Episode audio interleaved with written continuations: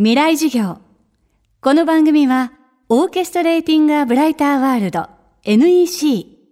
暮らしをもっと楽しく快適に川口義賢がお送りします。未来授業月曜日チャプター未来授業。今週の講師は漫画家で株式会社夏休み代表カッピーさん。美術大学を卒業後大手広告代理店に就職しその後ウェブ制作会社のプランナーに転職。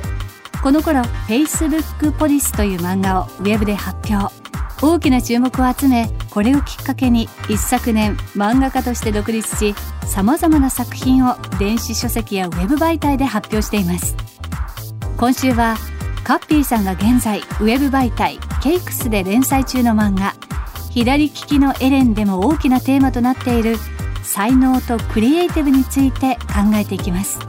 未来授業1時間目。まずはこの左利きのエレンという漫画が生まれた経緯。カッピーさんの会社員時代について。テーマは天才になれなかったすべての人へ。2年前の9月に Facebook ポリスっていう漫画をネットに公開したらそれが公開した日に取材の連絡をいただいてそこからあのネット詳しい人の中では知ってる人もちらほらいるみたいな感じになってた中でものすごい急に真面目なあの左利きのエレンっていうタイトルの漫画を描き始めたんですよ。テーマが天才になれなかった全ての人へっていう天才になれなかった側の話を書こうと思ってまあそれは自分の話なんですよ。僕は本当に何も成功してないしあのずっとうん負け続けてるというか あの中途半端なんですよね。そのなんか大負けもしてないんですけど勝ってもないみたいなクリエイティブの仕事やりたいって志して広告のデザイナーの仕事をやってそこから転職してウェブのクリエイティブの仕事をやってってやれてるっちゃやれてる。けどもっとなんかその有名なねあのクリエイターの人たくさんいるじゃないですか。佐藤柏さんとかあの深澤直人さんとか。まあそういう一流のクリエイターにはもう一切慣れてなくてそれをずっと考えないようにしてたんです。でもあのウェブで漫画を発表してしがないサラリーマンクリエイターだった自分に面白そうじゃん話聞かせてよって体をこちょっとだけこっち向けてくれてる人が何人かこういる感じがネットでしたんですよね。でそその時に急にやっぱり自分のそういうコンプレックスとかなんか大成功はしてないけど大失敗もしてないっていうそういうなんか悶々とした人ってやっぱり多いんじゃないかなって思ってそういう人を主役にした漫画を描きたいなと思って描き始めましたね。こうして生まれた左利きのエレン発表した当時はあまり反応は良くなかったといいますまあ、まず主人公がまあ自分の投影なので中堅広告代理店のまあ若手デザイナーが主人公なんですよね。でもう最初の第1話の冒頭からまあ徹夜して会社に泊まり込んでプレゼンの準備をしてると。で寝落ちしちゃってガバって目覚めたところから始まる「やばいやばい」っつって「このままじゃプレゼン間に合わないどうしどうしよう」みたいなものすごい焦ってみたいなところから始まる話なんですよ。だからまあサラリーマンあるあるというかあのその時点ですでになんかまあみんな読む人はいろんなことを思い出してうわ自分にもあったわとかこのなんか胃がキューって締まるような感じわかるとかなんかそういう共感の熱量で言うたらあのそれまで書いてた漫画の日じゃないぐらいみんなものすごい共感してくれたですね。でもあの PV 自体はね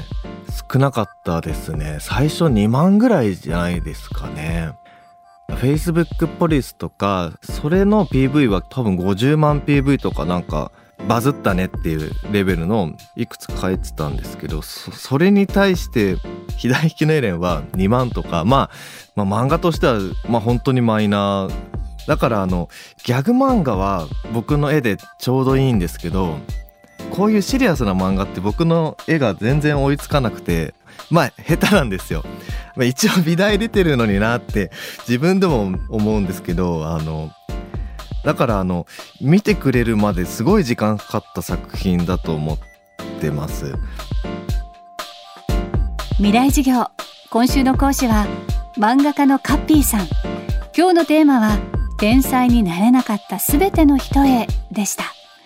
明日もカッピーさんの講義をお届けします。そしてお知らせです。未来を担う大学生に向けた特別公開授業の開催が今年も決定しました。FM フェスティバル未来授業明日の日本人たちへ。人工知能は産業社会の何を変えるのか。講師は人工知能研究のカリスマ東京大学准教授松尾豊先生。映画「君の名は」プロデューサーでもある川村元気さん。ゴリラ研究の第一人者京都大学総長の山際十一先生。開催日程は10月15日日曜日です。この授業に参加したい討論したいという大学生200名をご招待します。ご応募は東京 FM のトップページから FM フェスティバル未来授業にアクセスしてください。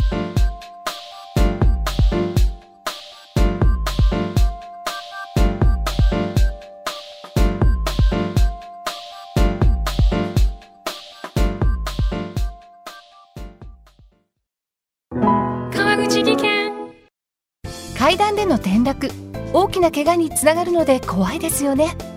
足元の見分けにくい階段でもコントラストでくっきり白いスベラーズが登場しました。皆様の暮らしをもっと楽しく快適に。